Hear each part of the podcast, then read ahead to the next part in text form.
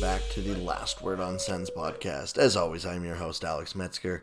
Uh, today we got a great episode. The one and only Matt Bosty makes his return, and uh, it's a bunch of fun. We talk about a bunch of different things, including um, what what to expect from some of the defensemen, forwards, and even goaltending this year uh, with Ottawa. Uh, we look at the crowded blue line and, and what our opinions on are on some of the depth and the, uh, the definitely the amount of players and where some prospects are going to play. Um, and then we also talk about things like uh, ads on jerseys and the uh, report that uh, you'll probably have to be double vaccinated to go see the Sens this year. So um, thank you so much to Matt for joining me. Uh, absolute blast recording with him. He's one of the best guys out there. So give him a follow if you haven't already. Um, and thank you all for the support. It's meant a lot. I know I say that every week, but uh, definitely means a lot each and every week. So um, as we're getting into late August here, it's crazy. We, you know, we talk uh, we talk about how it is the dog days of summer, but um, you know, it's been lucky enough that uh, the off season only ended about a month ago. So um, I plan to do probably an episode every other week uh, here on in until you know the season gets ready to start again, and then I, I, think by late September, early October, when the season's ready to go and we got lots to talk about, that's when I'm going to try and get back to every seven to ten days. So I uh, just want to give everyone an update on what my schedule is looking like. Um, if for whatever reason you want to hear more of me, you can check out my other podcast at the MNM Hockey Podcast I do with Chase McCallum. Uh, you can find that anywhere you listen to this one. Currently, we're in the midst of ranking our top 20 uh, players at every position. So we've done centers and wingers. Uh, defense is coming out this week, and goaltending will be coming out next week. So, um, well, thank you everyone for listening. I hope you enjoy, and let's get right to the podcast. Making his return to the podcast is the one and only Matt Bosty. Matt, thank you so much for joining me today. How's it going, man? Hey, can't complain. Well, I'm sure I can, and I'm sure I will about a lot of Ottawa Senators decisions over the last couple of years, but I'll try and keep it to a minimum. About the day, we can't complain, right? Uh, it's uh, we were talking off air just before we started here, and uh, it's uh, another just kind of dull part of the off season, but this is not the first time I've had you on in one of the dull parts of the off season. The first time I had you was about this time last year, to be honest, and we talked about a Christian Jaros signing as the headline of our podcast. Uh, today, I'd like to think we have a little more interesting news, but um, we'll, it'll definitely be one of those episodes where wherever it goes, it's going to go, and there's going to be no complaints about it because uh, there's absolutely not a ton to talk about, as expected, probably in you know the end of August, and I, am sure some stuff will. Uh, get started here soon. But um, yeah, there, there was a couple pieces of news, I guess, over the past couple weeks, uh, NHL related and Sens related. And um, you know, I, I, don't even really know where to start because I don't know if there is a quote biggest piece of news. um, so uh, let's, let's start, baby. Yeah, let's start with some Ottawa stuff, I guess. They, they, they signed a contract, maybe not exactly the contract that uh, people have been holding out for here, with you know names like Drake Batherson and Brady Tkachuk still unsigned, but uh, they signed Scott Sabourin to a one uh, one year two way deal, seven hundred and fifty k. Uh, he obviously he was with the Sens two years ago, uh, played a little bit of time with them, and then was with the the Leafs organization last year. I think played a game with the Leafs if I'm not mistaken, but mostly was with the Marlies. Um, this looks like it'll mostly just be AHL depth. But what do you think of the signing? I'm trying to remember, I, was the Sabourin game that he played against Ottawa? No, I don't think so. Maybe, maybe not. I, uh yeah, I, I, think it was against Montreal, if I'm not mistaken, because he had a fight. I, I know it was one right. of the more chippy games. Montreal or Winnipeg, one of the two. It would have been more fun if it was against us, and we can just do this cycle forever of uh, of back and forth. Uh, I I can't I can't find any reason to be mad at this deal as long as he's not actually getting any game time up in Ottawa of, of a significant amount. Like you know what, I don't mind what if if we keep the over under if we keep the under 10 games in the season in Ottawa, I, it is what it is. You, every team has a player like Scott Sabourin. I don't think they're really needed in the NHL anymore. But I didn't hate him when he played for Ottawa. He I, did he pot? I think he pot two goals, and like he, he had a he had like eight, ten points, six points, something around there. Which honestly, on how bad our team was that year, really not not the worst thing in the world. But uh, it's depth. Put him put him in Belleville. The Belleville team is going to be such a weird team too with everyone who's graduated from it, the fact that a lot of our players are still going to be in Nodak, that we really didn't fill the coffers there. Like that that might be the part that I'm more surprised at than anything is we didn't have Pierre making a whole bunch of little uh, little trades or little acquisitions just to get these uh, get the kids a little bit more breathing room out in Belleville because who's going to play? Do we have even a full like roster at this point? I think there's enough names. They made a couple signings uh, on free agency day, if I'm not mistaken, um, that were more AHL types. But yeah, it, it's definitely going to be interesting because and, I think there will probably be some prospects that start down there, whether we want to see that or not. But uh, I, I, I, do think, yeah, there's probably I wouldn't even be surprised if there's more to come, to be honest. And uh, Cole Sherwood and Dylan Dylan Hetherington are the two that I was thinking of. They signed on July 29th, and even Pontus Aberg, I think, will probably start in the AHL too. Yeah, um, who's a tweener, right? But um, yeah, they definitely have some names down there, but it, it won't be the absolute stacked uh, Belleville team we've seen in the past couple years, you know, with the Drake Bathersons and Josh Norrises and and even you know I think someone like Shane Pinto will probably be if he doesn't start with Ottawa, which I think he has a good case to start with Ottawa, but if he doesn't, he will be up here sooner rather than later, you know. So, mm-hmm. see, I didn't think he would start with Ottawa this year until we've made no trades. Uh, like if you were to ask me around the deadline, I would say no, no, no. We're gonna get someone. We're gonna get uh, a one-year stopgap. Get Pinto maybe 35 games in the NHL. Get 50 games in the A and just let him cook down there. But we, we need him. He's going to be an important part of our middle six with uh, with the lack of additions that we've had up here. Uh, we're going to need him to actually play some minutes, which to me that that makes for more exciting hockey. Uh, but definitely not not to the benefit of the uh, the B Sens down there. No, I just looked it up, and they only have like four dedicated defensemen, I think, in Belleville mm-hmm. uh, right now. Like, of course, like you said, Brännström. Well, you said some people might play down there, and the the writing might be on the raw, wall for our our potential superstar and Erik Brännström. Uh, and maybe even JBD to start game. too, right? Like, yeah, which yeah, it's not bad. It's not bad. Well, Brännström, I think, is Philly. I think there's zero reason to to not have him play 82 games if he's healthy for 80, 82 games. I agree with that. I, I, think JBD could definitely start in the minors. You know, I, I, thought he looked fine in the short time he got to play in Ottawa, but if you know, especially if you start him down there and are you close to the deadline, you want to bring him up. I, I don't think that's an issue. But yeah, um, at the back, it'll be. I definitely think there's going to have to be a couple more moves made, and maybe that's AHL only contracts. But up front, they mm-hmm. got about 13 or 14 guys, and again, man, one of those is Logan Brown, who I, I think also is probably should like. I don't know what you're going to do if he's not on this NHL team because there's no way he makes it through waivers, right? Like I, I know his value might be low, but if he gets placed on waivers, there's no way uh, 31 other teams are taking a pass on that. And if you don't have any plans for him, either via trade, you wouldn't protect him. Like, yeah, you no. know what? Yeah. Yeah. I don't think that we had that many players to protect instead, but you might as well protect Chris Tierney and try and flip him for a fifth or something like that if you were just going to let Logan Brown try and sneak him through waivers, which Buffalo will take. Any of these teams that don't have a don't have a hope in hell this year, what's the harm in taking Logan Brown and just giving him 20 games to see if he does anything in in the NHL? So you're you're right on for that. Uh, it's it's just weird to me. It's weird to me with all the hype that was kind of starting up from Eugene's interview saying we're going to go after a center and a forward into complete radio silence. Like, it, do you think we're cooking? Do you think do you think the dominoes are all holding out on Jack Eichel? And then when Jack Eichel falls, we're going to see like 15 trades in the NHL? I I don't think so, to be honest. Like I think it was maybe just some more overhype and I don't know. From an Ottawa perspective, it does seem oddly quiet. But I will say that you know last year it was I think only two weeks in before the season when they made that Paquette and Coburn deal, and obviously that is a yeah.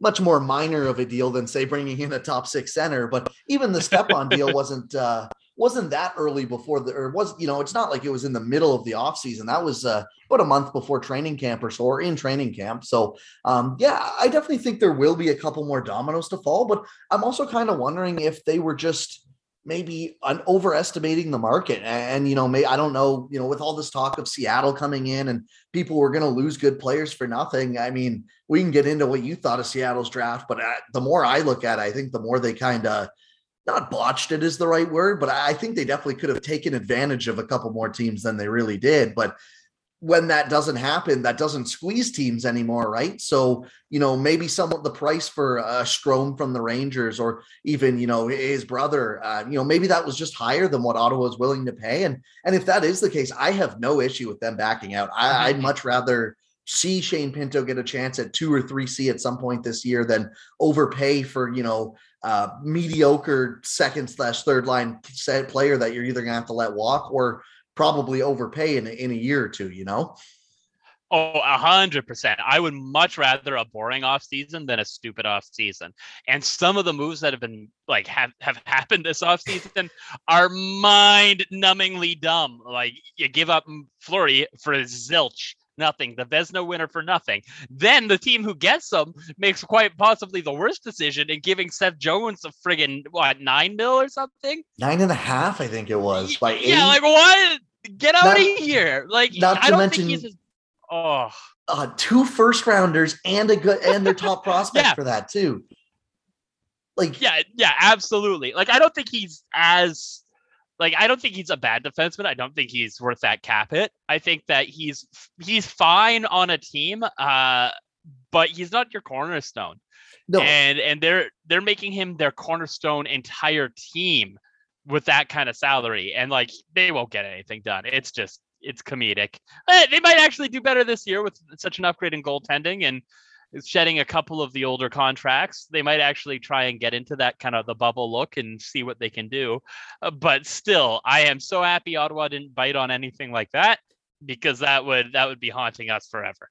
Yes, I, I don't think Seth Jones is quite as bad as his analytics say he is. Like they like if you're looking at that, he's like arguably not a top four defenseman. I don't think it's near that aggressive, but he's also not this top five, top de- ten defenseman that people seem to to peg him as, you know, like, and I don't really, I get he played a, a ton of minutes in Columbus, but I don't really understand where that narrative came from. Just because you can look at any, it doesn't have to be real advanced stats. It can just be goals on and off the ice, you know, while he's on and off the ice. They just, they were never that great with him, you know, on versus off. And, and again, some of that is competition, but then you look at his uh, D partner who also got the absolute bag um, in Columbus there. Um, and, you know, he put up better on versus off nice ice numbers. Uh, sorry, I'm Zach Werenski. I went on his name for a second there, but he, he looked better than Seth Jones. So it's like, yeah, I am very, very happy that Ottawa decided to, you know, just step back from the market as a whole this year because there was just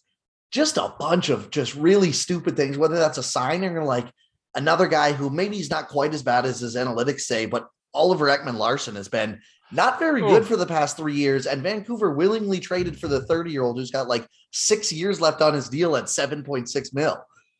Who who who sees this and is like, yeah, that's who I want. And like they didn't even they, they offloaded a one year Loui Eriksson. Like that is making the Zaitsev deal look like like gold. And the Zaitsev deal isn't great, especially now. It was okay of the year just because we got to watch uh, Jared Cowen play for the Leafs, and that's worth hundred years worth of uh, Zaitsev contracts in my books.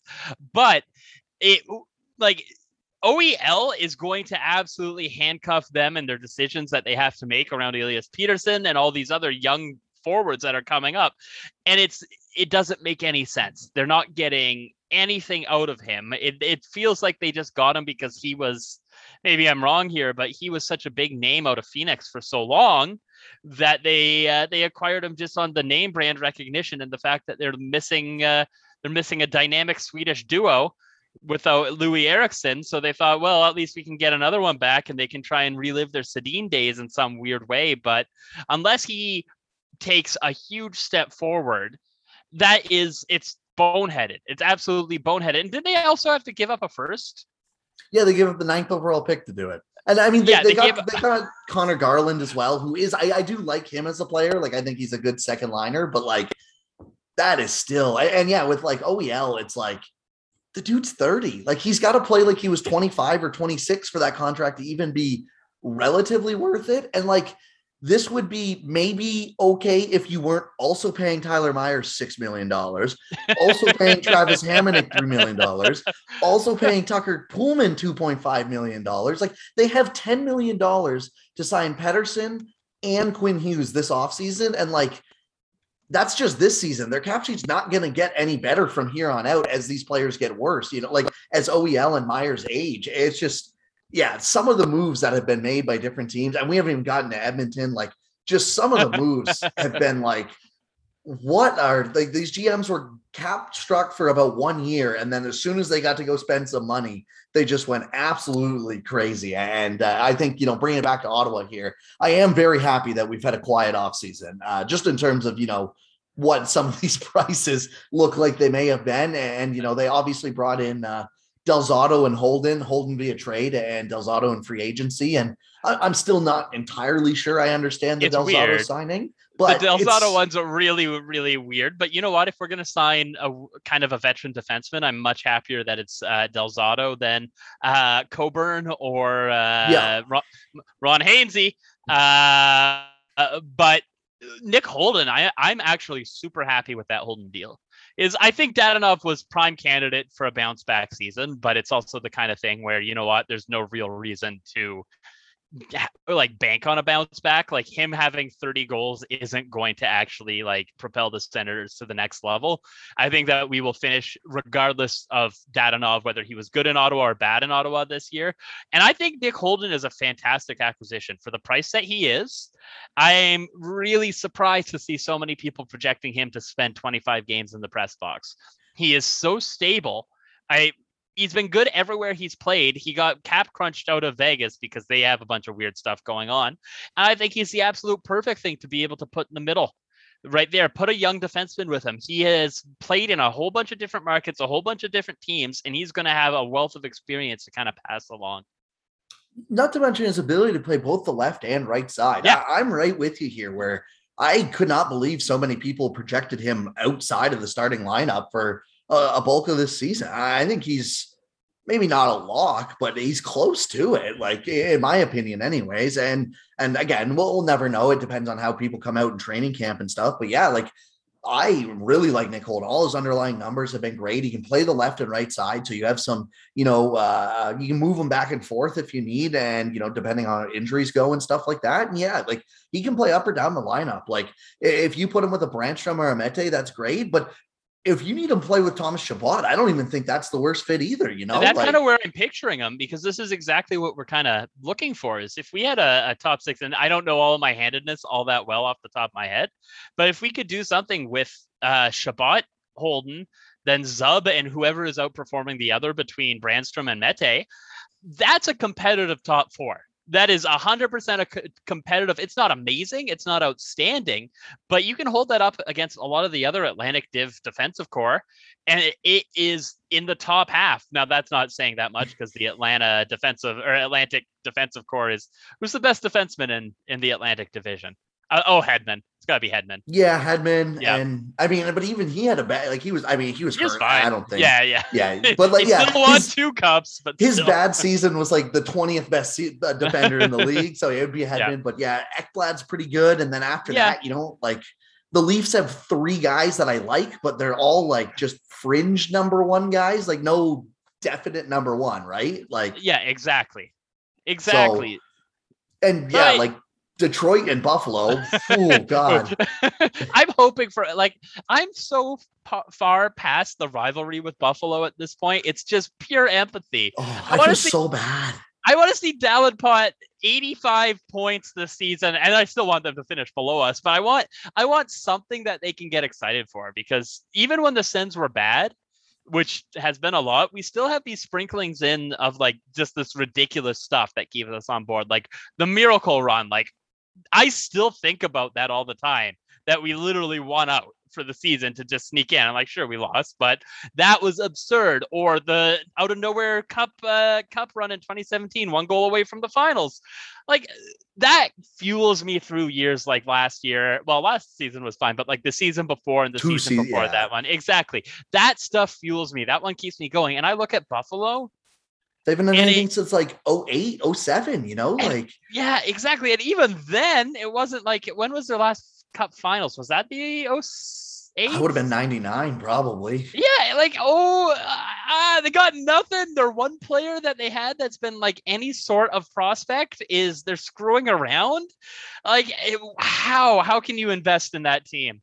How? Yeah, I I feel so bad for their fans. Like, and yeah, to the point where it's like when we played them in 07 in the playoffs, I was seven years old. So like I don't really have anything towards that rivalry anymore, right? Like, and Buffalo's just been so bad for so long where it's like there's no point in hating on them because you just you sit there and you feel bad that they have to suffer through this. Like, and and truthfully, like hockey is better when Buffalo has a, a, good team, you know, like because the rivalry, you know, Ottawa and Buffalo had, and even mm-hmm. watching Toronto and Buffalo fans go at it will never get old. Like they are just at each other's throat when it's even semi-competitive. So yeah, it's uh, for for them it sucks. But yeah, getting back to this Ottawa decor, like, I, I, I really think that uh, you know I, I, would look at something like Chabot and Holden, and then yeah, either Brannstrom or Mete. I'd personally probably go Brannstrom, but it doesn't really matter. But one of them was Zub, and then um, you know, the other one with uh, probably Zaitsev. You know, I personally maybe not have Zaitsev in my top six, but he will be in it. And then Michael with Del that many millions, he better be playing. yeah, and then uh, Del Zotto and Josh Brown are, are two guys who I think can uh, sub in and out as you know back to backs come or injuries or you know if you just need to shake things up and, and give a guy a rest here or there. You know, so um, I think there's no harm in keeping a competitive D as well. Uh, mm-hmm. Just just in the way where it's the best like you have, of course, some of the locks. Uh, like Chabot, I think is really the only true true lock. Zub, I think, has played well enough that he should be a lock. Uh, and the other six, just whoever's competing, whoever's playing in and out. I I would love to see a little bit more of that with the Sens rather than this kind of this it, it's weird and I, actually really like dj smith as an ottawa coach. I think he's been uh, above and beyond compared to who our last few coaches have been for for accountability uh, and learning as he goes. Like i i think boucher revamped a lot of senators players and like Borowiecki should write a thank you note to Guy Boucher every summer, being like, "Hey, you saved my career," because he absolutely did. And I love Boro. I miss him every day on the Sens. He was great for us.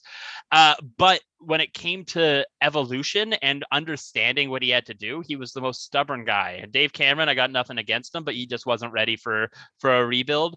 DJ Smith, if he makes a mistake, he's out there saying, "Yeah, that was pretty bad." I really should think about this. Or he'll say something like, well, the kids want me to play them more and uh, they just got to show me they can. And then, you know what? By what, game 35 or something like that, 30, it was all Norris, all Brady, all Drake. They were they were going there. So he does actually back up his statements uh, when it comes to that, except for this weird thing where it's like you have to earn your time with him.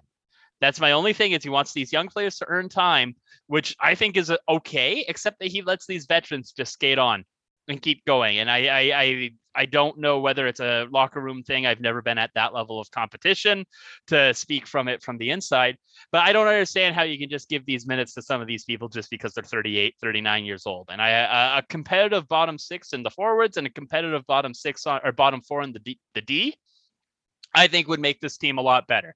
Whoever's practicing harder, whoever's winning games can keep it going, but maybe that's just a toxic work environment. I don't know. yeah, I, I, think, you know, I, I, think it's an NHL thing. It's not just a DJ Smith thing because you, you, definitely yeah. see it all over the league where it's the same kind of thing where, yeah, a, a rookie will get benched because he makes a brutal turnover in the third period and costs a goal, uh, the, the game, because that's what the last thing you remember. But what you don't remember is the 36 year old getting absolutely burned on three different plays. And that's why it was 3 3 to begin with. And the 4 3 goal is the winner. Right. And uh, yeah, I definitely agree where it's, uh, I haven't really had any issue with uh, Smith. I, I, think the pressure will be on more this year and mm-hmm. especially next year, you know, as they take uh, another step in to try and be competitive here. Am I sold he's going to be the guy long term? Not really, but I'm not against it either. I think it's still up in the air, you know, like uh, as you said, he he has you know shown his willingness to change, which is uh, more than you can say for a lot of guys. You know, like just even looking at um, um, you know, I don't know how far, how closely others follow the league, but you know, in in uh, New York with the Rangers, there, um, like their coach got fired this year, and he ruined every prospect they had seemingly uh, because he just he refused to change how he, he coached them and that's not yeah. how dj smith worked so which was I, so weird because he was from bu where yeah. it was all just about like prospects and development and he did yeah. such a good job it was weird it was real weird yeah his whole thing was supposed to be like the prospect whisperer or whatever and like they have been the most underwhelming team other than Adam Fox, who they didn't develop by themselves, you know. like, so, but but yeah, like with, with DJ Smith, and I definitely agree on the uh, competitiveness too. I, I don't think there's an issue um, to having you know competition through training camp and even into the season, so guys don't get complacent. As long as it does come out that the best players are playing, because you know yeah. we, we can say that over and over again, but at the end of the day, if we say that and you know, I don't want to pick on anyone, but let's say Josh Brown makes three turnovers in a game and doesn't come out, but you know, Mete does the same thing and he sits for three weeks. Like that's you know that that goes that goes against what uh, it feels like best for the team. But yeah, I, yeah. when it comes to bodies, I, am not uh, not overly concerned. You know, I think if Brännström isn't on the opening roster, and you know, I I ah, I don't know, man. Like I'm. I want to see him succeed. I'm still a little nervous if they tried to trade him, but at this point, like this has got to be the do or die year, I think, for Brännström. If he's not shown you enough, or the team doesn't think he's shown you enough at 21, like Oof. I just don't know how much better it's going to get, right? And I think it's safe to say to count this, that like count it out of him being a legit, like anything close to a top pair guy. But you know, I've said it a couple times. If he settles in as a second or even a third pair guy who's really good on the power play and can, and you know, on that power play too, obviously Chabot will always have power play one, but and and can feast on you know weaker competition in the bottom six offensively obviously that will never equal a Mark Stone trade, but putting the trade aside as sunk value, you know, that's not a bad player to have either, right? But he's got to be put in the right position. And again, I honestly, I don't know about you, but I thought both Brännström and Mete looked very comfortable last year, rotating in a top four role as the second and third pair guy. And even in the top four when both playing, uh, you know, Chabot was hurt at times at the end of the year there, you know, trying to recover a little bit in a meaningless season. And I, I, thought both of them looked really solid, you know, like especially as you know the, the deadline went on and it passed, they really seemed to get their feet under them. And just as the, the more games they played, you could tell the more confidence they had out there. And I, I really hope they get an opportunity to do that again this year. Yeah, that's a hundred percent the case. And that's that's what I was kind of that's why Del Zotto's the weird thing is it looked like they were getting their mojo, they were getting their feel. I think that we're going to be hard pressed ever with the DJ Smith PRD uh, team to ever have two short defensemen in. And that's where I think we're really getting hurt. I think that the Sens are going to make a decision between Branny and Mete at some point this season, and that's who we're going to run with. I don't think that's the right decision. Um, but when it comes to watching them, I think they're both great. Mete came in and looked better on the Senators than he had on the Habs for the last two years, and that was great. So I have a soft spot for him, him just because I'll make Habs fans mad for years. Uh, but Brännström, his ceiling, if he ever gets there, is going to be out of this world. And like you said, he doesn't need to be number one. He doesn't need to be the Carlson of 28 minutes where you can be God tier the entire time. If he can put together second line minutes or second pairing minutes or specialist third pairing minutes, that's still amazing. He pops 50 points for us in a season. That's huge. That's huge. We don't need to ask the world of him. The only thing that I'm asking of him, because I'm a little hesitant on a couple stuff, is he needs to get stronger in front of his net. The amount of times he gets bullied off the puck, that's because he's 21. He's 21 and he's short. This is something that he's going to have to learn how to figure out his own defense. And once he has that, he's going to be fine. So, like you said, I, I don't want to trade him because if we trade him right now, we're trading him at his lowest value since he's entered the league, and there's no way you're going to come close. The only time time I'd trade him if it, if he was in a big deal, like if we could get Hertl or something, and he was the cornerstone piece of the trade or something like Hertl and a Branny and a first for Hertl, if he or signed like an, an extension, an Eichel type yeah. player, right? Yeah, yeah, yeah, Eichel. I'm trying not to delude myself into thinking we have even a shot at Eichel, uh, and even then, with what we'd have to give up, maybe it's a good thing. But that's what the only reason why I'd, I'd, want to see him go. I would not want to see him go for what was it, Strome? I was hearing some rumors about, mm-hmm. and or Dvorak, and I think Dvorak's really good. I wouldn't want to see Brännström there because I think Brännström's a more uh, dynamic, cool player to go with. So it, it's weird. It's weird. I'm really curious to see in the training camp how the D look because that's that's the biggest question on on my mind is are we actually going to be playing Del Zotto every game? Did we acquire him thinking, oh, Del Zotto's this missing piece? Or is he going to be a great stopgap fill in, swap in and out? Because I don't think he's that bad, but I, I just want I want to see Brännström be put in the place to succeed. That's yeah, that's what it comes down. Yeah, I don't think Del Zotto's brutal either. It's just they have three really good left-handed defenseman already, and Holden who yeah. can play the left side if he needs to as well. So oh, it was well, just can't, yeah. Doesn't Brännström want to swap sides too? Yeah, I don't think the team still wants him to. Like he's wanted to for two, two but or now's three years. Now's the time. Like, I, now's I the time. Yeah, Let it like, happen.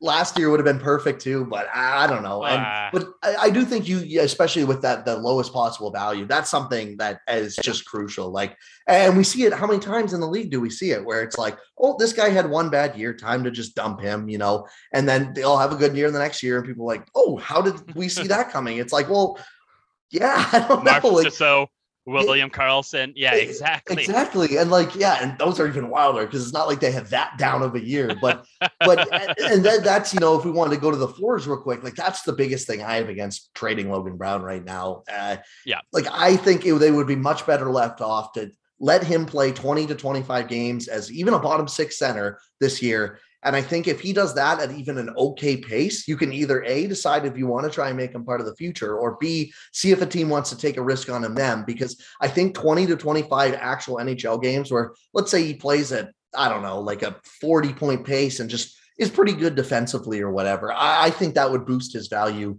just a ton from where, you know, it is even right now. Even a 25 point like pace. If he pot eight goals and and and like 20 20 assists in a in a insulated unit, I still think he'd be he'd be way better right now. And what we're really going to try and post uh put Tierney. Is that really what we're gonna do? What was the what was the uh the article where I think it was a Bruce article where he talked about how Tierney is going to be looked at to have a better season because it's his contract year, so they're expecting good things out of him. Oh Like- God. I, What? Yeah. what? I Oh, don't get it. I don't I don't even hate Chris Tierney all that much. I I just think that he's such a non-factor. I think that, that he is done playing on the Senators, and I don't think that he's helping the Senators anyway. And we should just facilitate a best case scenario, send him out to Phoenix or wherever, and uh, and let him just cook there for a year. Yeah, I really can't see a situation where Tierney uh, finishes the year with Ottawa. To be honest, like, um, like, and even last year, you know, I thought apparently they uh, they had some offers on him last year and they didn't take it, and I'm just going like, why? Like, even if it was a sixth round pick, you should have just taken it. And again, like, yeah, I don't think Tierney's a horrible player, but he's a bottom six NHLer making 3.5, and you just have a ton of guys who can play that as effectively, if not more. Um, you know, one thing I'll be curious to see is if they do really want to keep Chris Tierney this year, which whatever. I, I do wonder if maybe they they look at moving Colin White to the right side and trying to, you know, have some more depth on that right side. I know, you know, I've talked about it a couple times, but you know, Formenton, I know he can play that right, but he might play left, he might play right. Um, obviously with trading Dadonov, there's a bit of a hole in that two three spot that we don't know if Formenton's automatically going to take. And hell, you know, I I love Connor Brown. I'm not convinced he's a second line winger full time. You know, like he had a great year he's- last year. He- but hits me he might- like Pageau. He hits Yeah. me like Pageau, where he will step up when he needs to, but his, his comfort spot is third line. Third Exactly. line when he, and when he's on, you put him up for a line and you put him back down, and that's great. Every team needs Connor Brown. That's exactly who you want. Yeah, exactly. So, you know, maybe they look at moving Colin White and you have a, a right side of Batherson, White, Brown. You can flip White and Brown as you need to. And then, you know, down the middle, you can run uh, Norris, Tierney, uh, you know, probably Pinto, I would assume, and then Logan Brown. And I, I wouldn't hate that. You know, obviously, I think I'd rather Tierney down the lineup as the year moves on. But I, I think the ability, if they really do want to play him, the right way to play him is use him as a buffer until your young guys show that they're ready for a little more responsibility, and then move him down that lineup. You know, as uh, guys look like they can take more ice time from him. And I think it's the best case for Colin White as well. I think that him playing center is a lot of pressure on him, uh, and I think that he loses himself on the ice. I don't think he's a bad player. I think he's I think he's really good at that. He's just trying to do too much. If he can play a right wing situation where all he has to do is simplify, get into the shot, be a pass option or uh, a setup play on a half board, I think that suits him way more than trying to fight fight for space in the middle of the ice and have a shot because he just doesn't have that scoring touch. He'll never have that scoring touch. He doesn't have the Brady ability to make something happen in a 2.5 square foot box or whatever he does with his stick that I can't figure out. That's just not him. So him being able to play on the right side and then maybe take more of a defensive specialist route, which I know was something he wanted to do, because he talked about that. I remember during draft day was he wanted to be more of a uh, a two way center than anything else. I think having him play on the right side with uh, Shane Pinto or Tierney or whoever ends up being there is an absolutely fine option for the Senators and is in no ways a worst case scenario for Colin White. Yeah, I wouldn't be surprised if, you know, especially just uh, if it's not this year, at some point in this contract, he does move to the right side. Just you know, as they say, or maybe slides down to a third and fourth C. And it, it's tough with White because, you know, you're never going to be able to separate him from that contract. But if you can do that, he is still a very useful player. You know, he's a third line, a, third line center, maybe even a second line wing, you know, and uh, I think, you know, he is really solid defensively. He, he drives play, but yeah, he doesn't have a scoring touch. So as long as you know you're not going to get that 50 point season out of him or whatever, if you can put him in a defensive, like capable mindset where he's taking the defensive zone draws or out there while the draws are being happened, help break the puck out and even just cycle it around and, you know, kill 45 seconds while he's on the ice, there is value to, to, to be had in that, right? So huge. And if he can specialize on a defensive role where you can put him out every time for a defensive play uh face off during a pivotal moment of the game, that's that's great, and that's what a player like Colin White, who isn't isn't hitting the same thresholds that he was in college, or uh, he, yeah, he played college hockey, right? Mm-hmm. I yep. think so. Yeah, yeah, yeah. Yep. When he isn't that a- able to be that dominant force on the ice like he used to be when he was younger, finding your niche and running with that is the way to be good. And I, I, I think a, a, right wing doing something like that makes a lot more sense than a center who's trying to do four or five different things. And if they're not willing to play, uh, who, who am I thinking of? Uh, Stützle at center for the same exact reasons. It's like, oh, we don't want you to have the weight of the the line on your shoulders and everything like that. Why are they doing it to Colin White when I think that his ceiling is a lot lower? So uh, it'll be interesting to see what happens yeah, I definitely think there's uh, a ton of options going forward for sure. It won't be a, a boring year. Um, you know, no. obviously there's there's still some deals to be signed here. I mentioned Logan Brown, definitely a more minor one of the two, but he will need a deal. I can't imagine that is uh, going to be too hard. And then Filip Gustavsson's one that's kind of going under the radar too. I, I, think, you know, obviously we'll get to the big two in a second, but uh, Gustavsson's someone I keep forgetting doesn't actually have a deal right now for um, what's really going to be a month from now. They're going to be back in training camp under that probably. I, I bet you starts in two or three weeks being late August here. But, um, you know, I, I, again, I can't imagine that will be a tough deal, but um, I am curious to see kind of what the, uh, I don't know if holdup's the right word, but just going into late August with two not minor, but you know, guys that uh, just they don't have much leverage right now. They should you know, be I, hard. They yeah. should be easy deals to have signed. Yeah. Yeah. I, and so I'm curious to see what the holdup is, or if, you know, they're just, they're working on the Brady and Drake ones and they know that these will be easy deals. So neither side are, are in a rush or anything like that. But uh, I'm curious to see what that comes in as because, uh, you know, uh, Gustavsson's someone I'm definitely going to have my eye on this year, um, even as someone who I, I think really probably could use some NHL games at some point. I don't know if he'll start because you know they have Murray and Forsberg, but if Gustavsson looks great in camp, I don't know how you can justify keeping him down in the minors to start the year.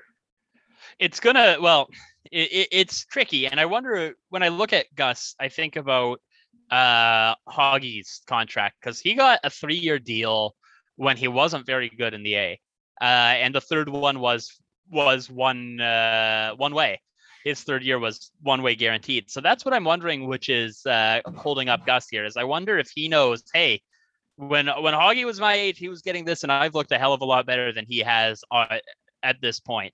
So I wonder if he's looking for a one year A, and then the next year, next two years, one ways, which I think should be what he's targeting. But I could see that being kind of the force here. Now they're going to be arguing over what, like eight hundred thousand. Nah, I guess they'll probably start at a million to like two million at the most because come on let's be honest here. But you know how the senators are we're going to nickel and dime every single option. Uh, i have a feeling we're going to just sign him with little fanfare for a one year two way and then just revisit this next year. That seems to be pierre's thing. But it's it's tough. After how well he was last year what do you think? Do you think that we should have signed forsberg again? Again on a normal year i say it doesn't really i wouldn't have cared because i think there's no such thing as too much depth and you know, yep. if Gustavsson outplays Forsberg, you could waive him and send him down, or even trade him. You know, how many teams do you see get desperate around when one of their guys shockingly goes down with an injury in training? Oh, camp? Oh, that's but, how we got Forsberg. Yeah, exactly. exactly right. Um, but you know, with this team, I'm a little more hesitant because of just the refusal to put one way guys on waivers. And that's where, if that is ends up being the hooking point where they go, well, we can't pay this guy 700K down the AHL. I think it would have been a mistake to re-sign uh, uh, Forsberg. But if it is just all things equal, and you know, they just wanted him in case. And who knows, you know, like goaltending. So it's not like we had a massive sample size of Gustavsson last year either. You know, obviously Hogberg looked great two years ago and couldn't save a beach ball last year. It's not the worst thing that if Gustavsson, and I don't think this will happen to Gustavsson, but if it does, it's not the worst thing to have the option to be able to send him back down to the minors and and let Forsberg take some NHL games, right? But yeah, it, it's it's one of those things where I don't think it's the end of the world signing Forsberg. Would I have personally done it? Probably not, but you know, it's I don't know. The weird part for me is we have Sogaard, who by all means has the ability to be a world beater if his if if he hits his ceiling at this point which is really high because he's huge but if he can hit that level of play that we're hoping he does he could absolutely be a top five goalie in this league Uh, with the athleticism that he has for a person of his size, coupled with his actually insane game sense. If you watched any of the Belleville games at the end of the season when they were actually winning games, it wasn't, I think, what was it? Stuttgart won like eight or nine in a row. And I watched a good five of those. It wasn't like the B Sens were just so dominant on the ice that he could just sit back and just make a standard thing. He was playing out of his mind, but in a very calm, cool, collected way. Not something that you would think you would see out of a guy from from Denmark who's played what what a season of OHL, then a little bit of Euro, and then walking right into the AHL against some pretty strong AHL competition. And in our in our little little circle there is the the Marlies have so much money behind them that they're they're always going to be competitive. And then the Habs have a good smattering of uh, of strong prospects. And we were playing on a, a much smaller lineup than you think. And Sogaard stood out every single time. So that's my biggest thing is I don't want Gus playing 85% of the games in Belleville because I think that he's above Belleville at this point and have Mads just sit there and watch because Mando's going to start in the uh, the ECHL, which I think is good for him. Let him just play a whole bunch. He's got a lot of growth we need to see out of him before he's going to be ready for any actual tough competition. Uh, and I just I'm just hoping that we're not just going to be wasting time with Sogaard or Gus just sitting on their butts. But at the same point, you know what? There's no way that every single one of these goalies is going to stay healthy this entire time, and that's where Forsberg comes great and handy. And I, I think that it is kind of a reward too for Forsberg because he he got moved what three times last year, like Winnipeg, times, I maybe? think. And, yeah. yeah, exactly. Like all over the friggin' place. And he came to Ottawa with a smile on his face. A bad Ottawa team at the time, too he came to Ottawa, a smile on his face, stabilized the, the crease, and I think from him he let the other goalies eh, catch their breath. Murray coming back from injury looked a lot better, knowing that Forsberg was behind him, I think, and uh, like unfortunately Murray got injured again, and we'll see what happens there. But uh, I think that it would be a little bit of of I don't even want to say rude, but I think that Anton Forsberg definitely earned a little bit of this contract, even if it's just one year of stability for this poor guy. I think that that it's just a nice gesture, and it will be viewed upon as a nice thing from other potential journeyman uh, prospects that the Sens might want to sign in a couple of years. Yeah, it being one year is why I really don't have an issue with yeah. it. You know, how how many times have we seen the Sens fall in love with a guy who's played 30 games, looked not bad and signed him to Mike a Condon. deal. Mike Condon, you know, uh, Mike even Andrew Hammond. Now Hammond was a bit of a special case, right? But but yeah, like Mike Condon's the classic where it's just like, okay, you really didn't need to give this guy multiple years for what he did.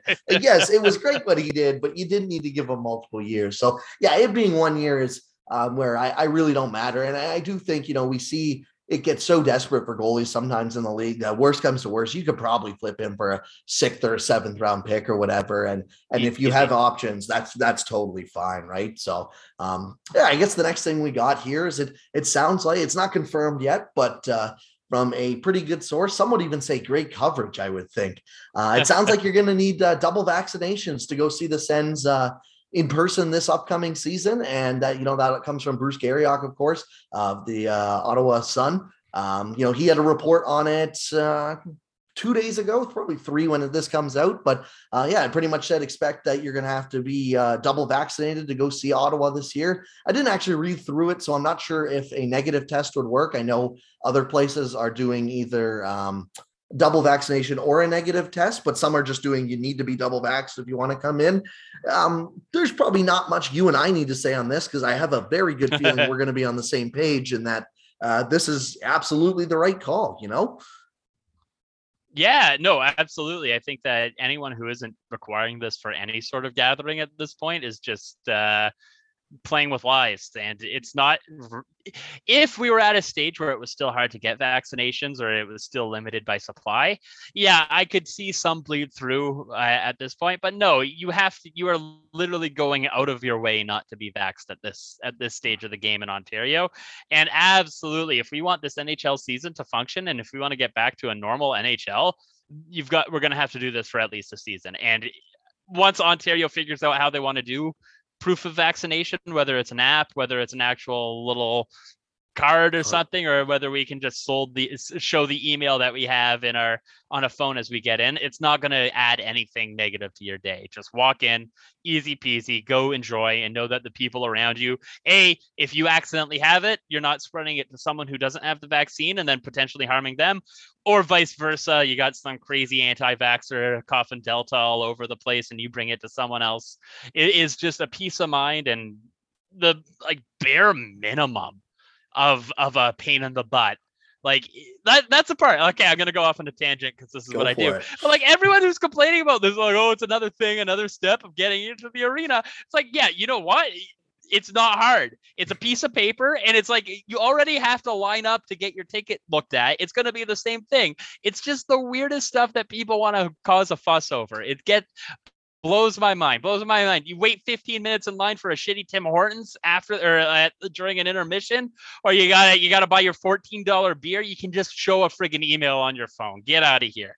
I was gonna say it's gonna add one second to every person scanning your ticket because you can either have your damn ticket sitting there with your phone out, or if your tickets are on your phone, you can just have both of them sitting on two different apps. Like it's it, not hard. It's no, hard. no, it really is not. And yeah, I'm very happy to see more and more NHL teams look like they're going to go. I think uh, uh, Winnipeg announced it first that everyone's got to be double vax, and that does that's not shocking. Uh, the Blue Bombers are at the CFL are at full capacity this year, but you have to show proof that you're double vaccinated. And then uh, MLSE announced it last week that anyone coming in the arena working for them all have to be double vaxxed. Uh, the OHL basically said the same thing that any team who wants to play this year, all their employees and players are going to have to be uh, double vaccinated. So uh, it's a good step. And yeah, if, if, you're complaining about it, go somewhere else to complain because uh, I can guarantee guarantee I don't want to listen. Um, listen to that. But uh, the, the other one that um, another controversial thing, but on a much much less serious topic, I think there is an actual debate here.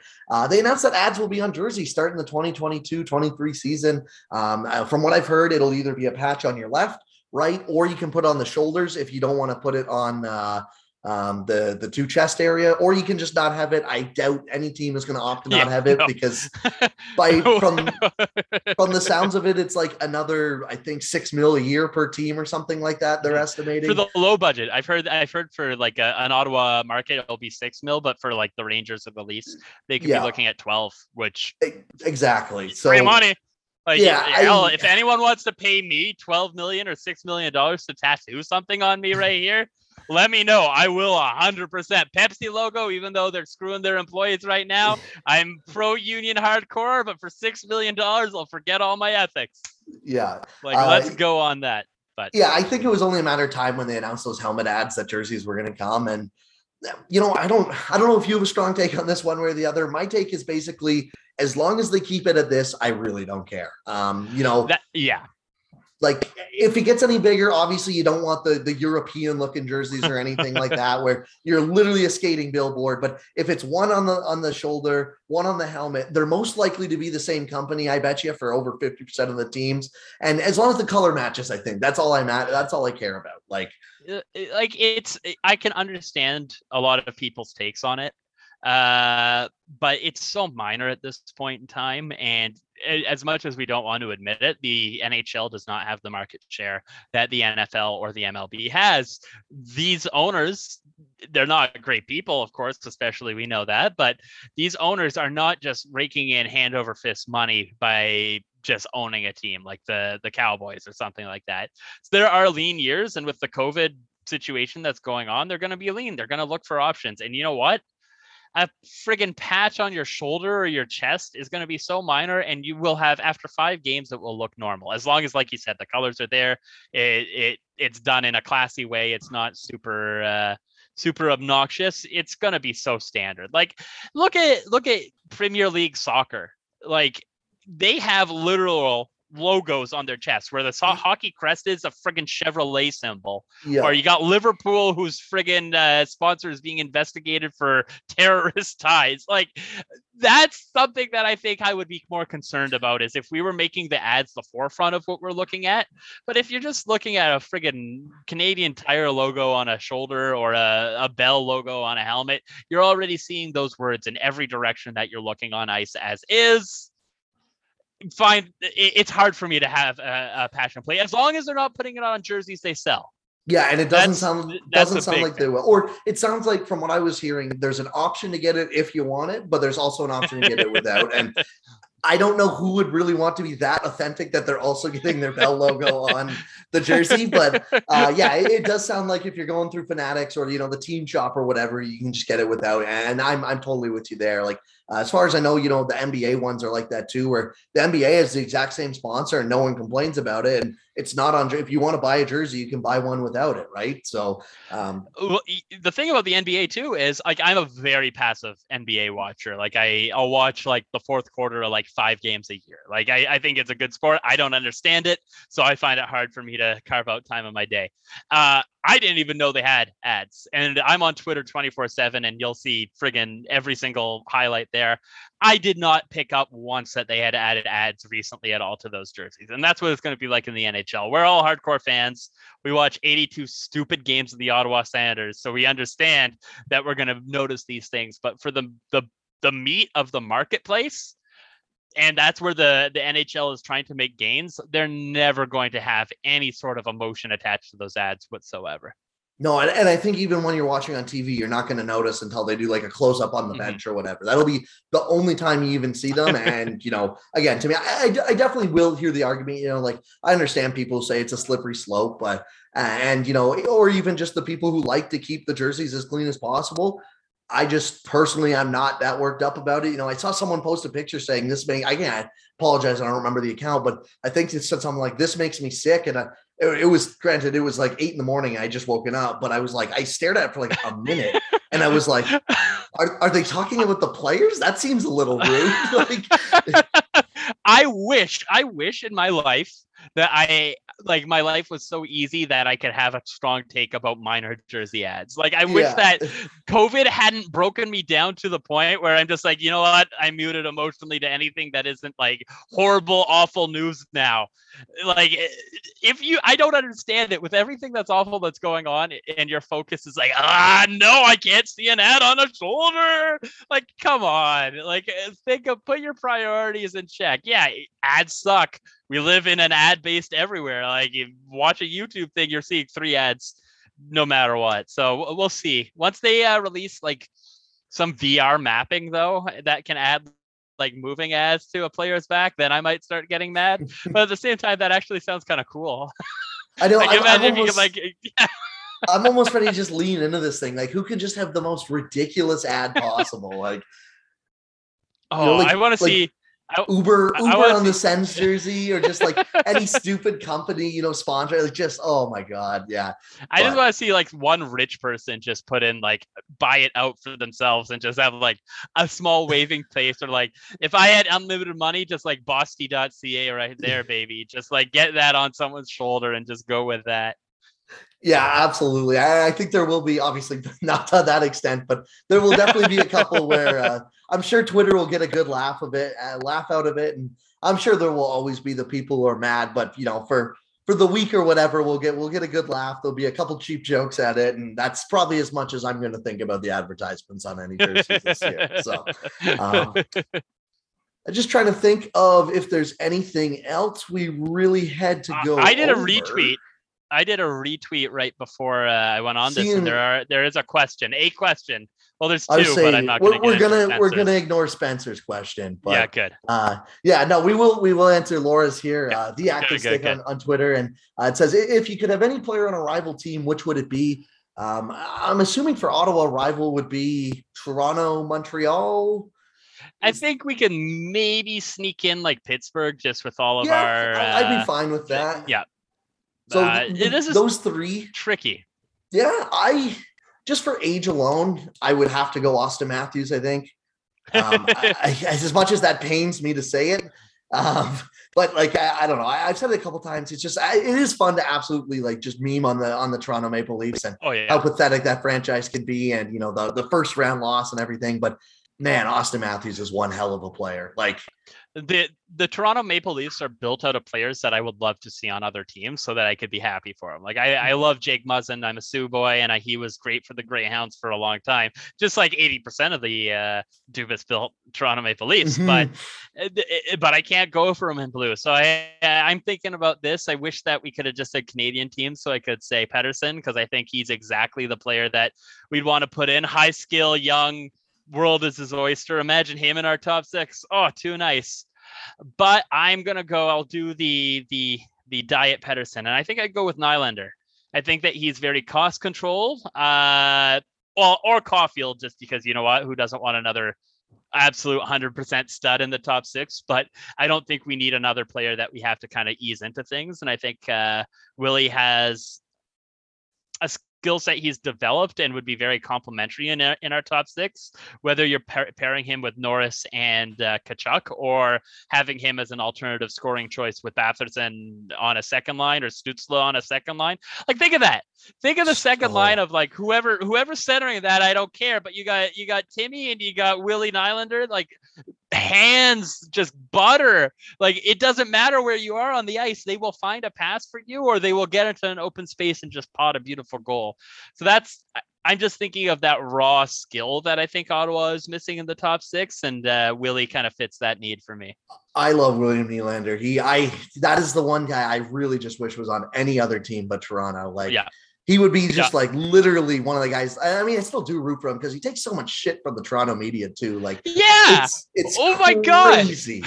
like, people think that contract, like, they will be like, oh, he's making six point nine million dollars. It's like, a nice. B, the dude is a top 15 like he's probably the 50. i had him i i uh, on my other podcast we did the top 20 wingers in the league and i had about like 15 or 16th and like like i'm pretty confident in that and the dude makes under seven million dollars like It's a 6.9 cap hit. Like that Yeah. is bonkers. yeah Bonkers for what he brings to your team. And if he wasn't on the Toronto Maple Leafs, he would be making 9.5 easy because he would be the number one slot. And you know what? That may I'm sure he's happy with what he has, of course. Who wouldn't be happy? Be happy with seven million a year and taking the the easier kind of a kind of defenseman to to get some highlight goals. But it, it blows my mind how little respect that he gets uh, in Toronto, and it, it makes me sad because I think he's also kind of out of all of them. He's the one whose personality I like the most. yeah exactly he, he Yeah, seems like I a- like the a dude.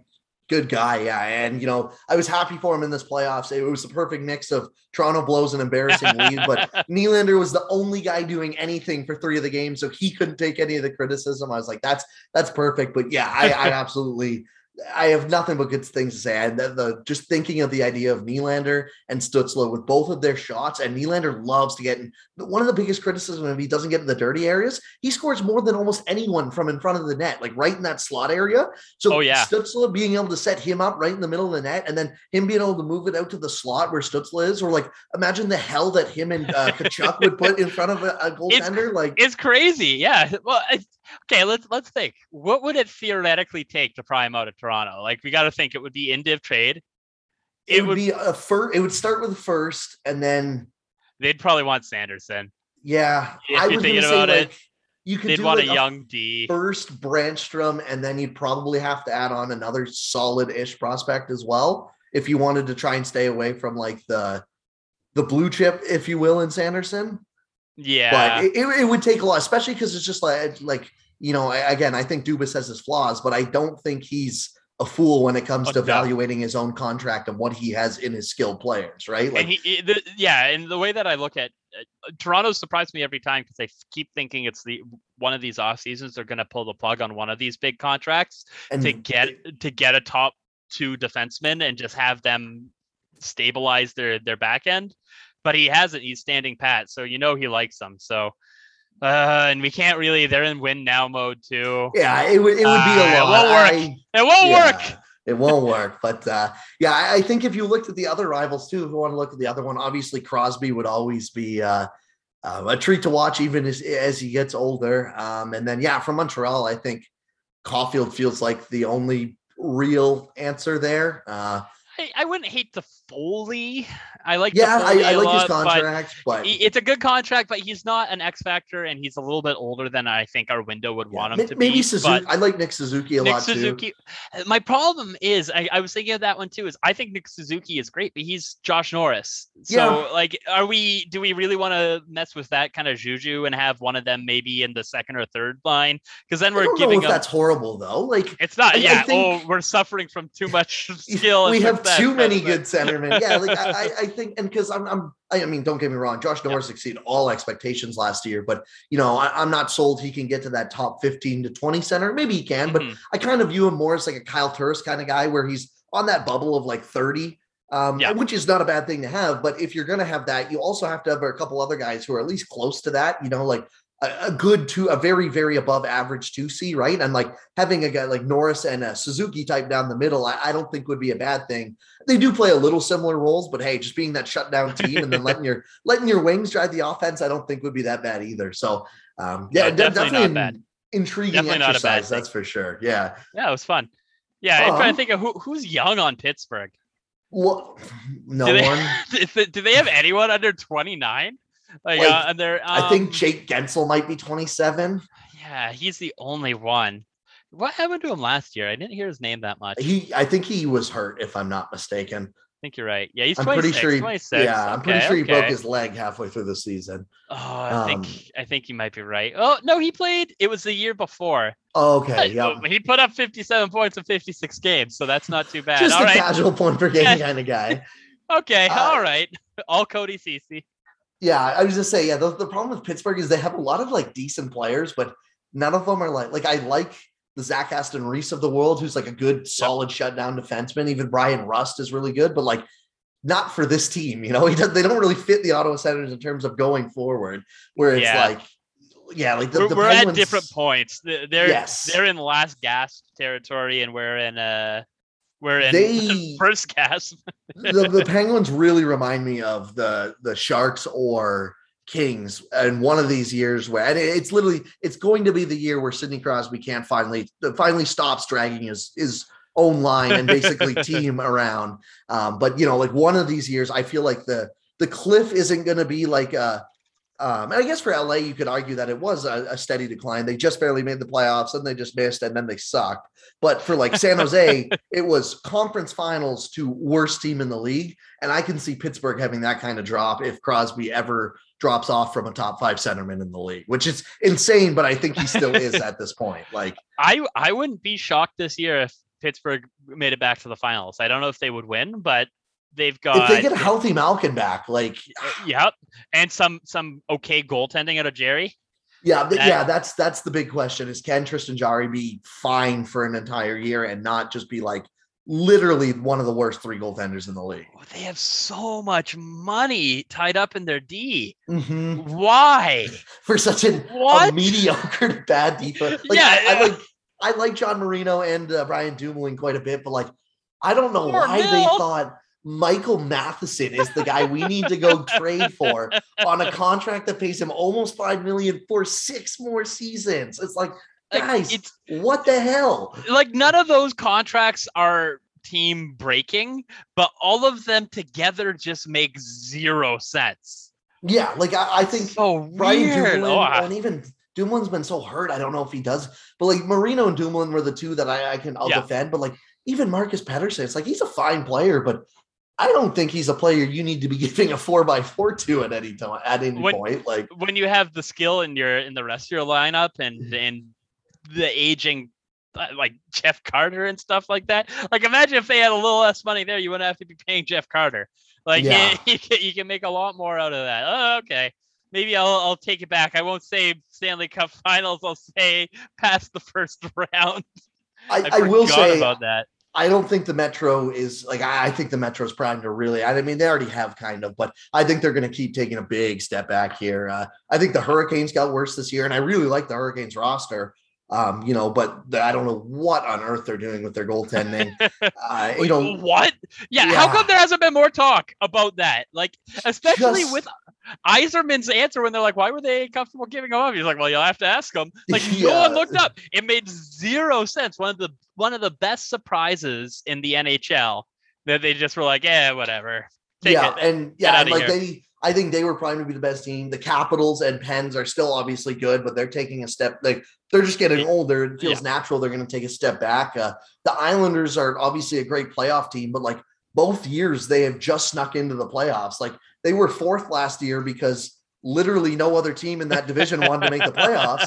And people seem to forget that two years ago they had lost nine in a row after their big Pageau edition. they w- they probably would not have made the playoffs. No, like I think they would have missed. Yeah, and then yep. obviously COVID missed and credit or COVID happened and credit to them for for regrouping and you know finding their legs when the bubble hit again. But yeah, like it's not like they're a dominant regular season team. And again, people like the Rangers, I think they'll take a step forward, but. I don't think they're like I, I'm just much lower on the Rangers in general. I don't think any of their prospects, other than again Adam Fox, has really turned out the way they thought they would. Now, obviously, there's still time for Kaapo Kakko and uh, even Lafreniere to you know yeah. turn into something special. But just from what we saw last year, it wasn't their top play- contenders to me or anything. Like if you think about Timmy, which you know there are some dissenting opinions, just because his D numbers are basically nothing, but he was also playing for the Ottawa Senators. I think that there's not enough of that that's taken into account. It's just how bad we can be for 40 minutes a game. Uh, but when he was on the ice, you freaking knew he was on the ice. Mm-hmm. You weren't like, oh, who's that? Oh, when's Timmy back on? He steps on the ice and the ice shifts. It's a different game when he's playing. And when I watched Rangers games, Lafreniere wasn't bad. At no point was he bad, but at no point did he ever control any of the action. It was just he was there. He got some goals. He got some points. He was fine. At no point did he look like he was going to be able to just be like, no, no, no, no, this is what's happening right now. We're going to score and we're going to come back in the game. He had zero X factor. Yeah, it's his first year. And I think that he's going to end up being a superstar in this league.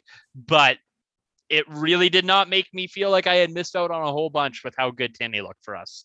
Yeah, and I wonder if some of that is because he has a player like that in Panarin on his team already, and even Adam mm-hmm. Fox was unreal last year. But yeah, absolutely. Like the from just the eye test alone, you definitely uh, notice Stützle a lot more than Lafreniere. And I think you know I, have said a couple times here, but the way I would sum up Stützle's defensive impacts is it's concerning if it keeps going going forward, but it happening last year shouldn't be a concern for how he played last year, if that makes any sense, right? Like he had a good season. He was an 18 year old finding his way into the NHL and played very well doing a so. European 18 year old as well. And that's, exactly, that's not something right? to ignore.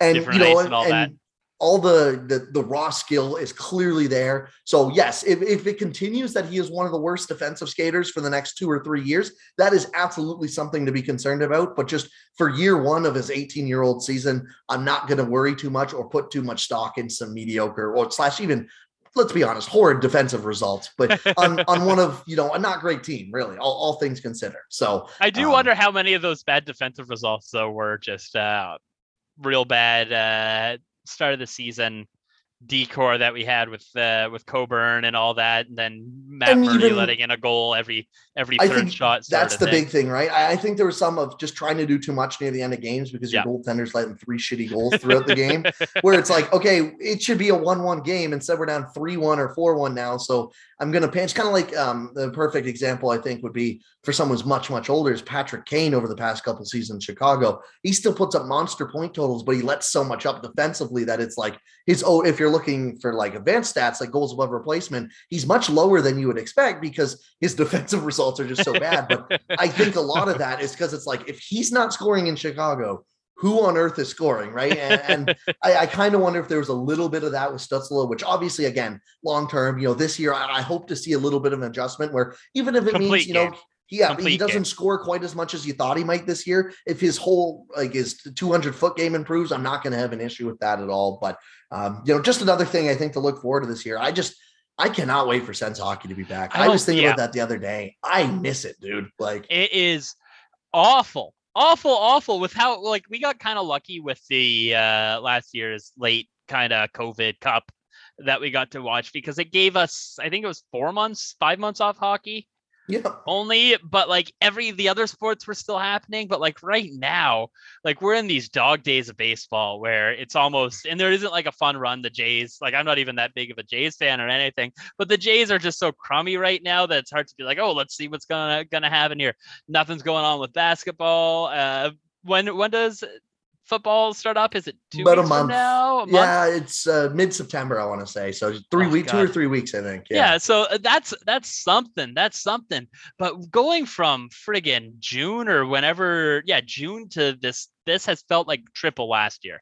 Yeah. It's felt like triple, and I just I don't care what happens. I just want to be able to just yell on the internet about something that a 18 year old player did wrong and why I will always hate that player and get start some rivalries going get angry, have fun, something to kill these days as uh, we try and hope that this fourth wave gets uh, gets cut back down. Yeah, absolutely. I say hopefully, you know, everyone keeps you know sees these growing numbers and hopefully convince a couple people who have not been vaccinated to go get vaccinated. It's but, easy uh, peasy. Uh, Exactly. I don't think we're. Pl- I don't think your audience is the one that we need to be telling this. To. I would be very surprised if I have a if, large amount of uh, anti-vaxxers listening to this. If but. you have an anti-vaxxer friend, tell him tell him to listen to us because we are uh, we're real convincing. Exactly. Uh, thank you so much for joining me today, Matt. Uh, it was great. Where, where, where, can people find you and, and, you know anything you want them to see? Yeah, got anything going on right now? Uh, nah, at Matt Bosty on Twitter. Uh, let's see what my last tweet was. That wasn't just a retweet, so you know what you're getting into. Oh, will energy drink popsicles work? Please vote in that poll. It will be up until Friday, where I try and make an energy drink popsicle, and I will report on whether it works in A flavor and B energizing. My guess is bad on both counts. I would yes, I, I have some faith here. I think I, I had saw some alcohol popsicles uh, going okay. around a couple weeks ago. I think an energy popsicle that's got great marketing all over like it, if so. it works like it's it's real hot in ottawa i'm just thinking of the delightful like finish a work shift i don't have air conditioning oh. just yeah if you're watching this uh, my hair has just gotten progressively more moist with sweat so that's a bonus for any of your viewers uh, but no a uh, an energy drink uh, popsicle just seems like the perfect way to cap off a hard work day I absolutely agree. And lucky for the viewers, the video does not make it to light. So, oh, thank God. Uh, thank God. But thank you so much for joining me, man. Uh, it, was a, it was a blast as always, and I'll have to have you back on uh, when the season starts and we got more to talk about. Yeah, anytime. That was uh, that was a good one. Thanks.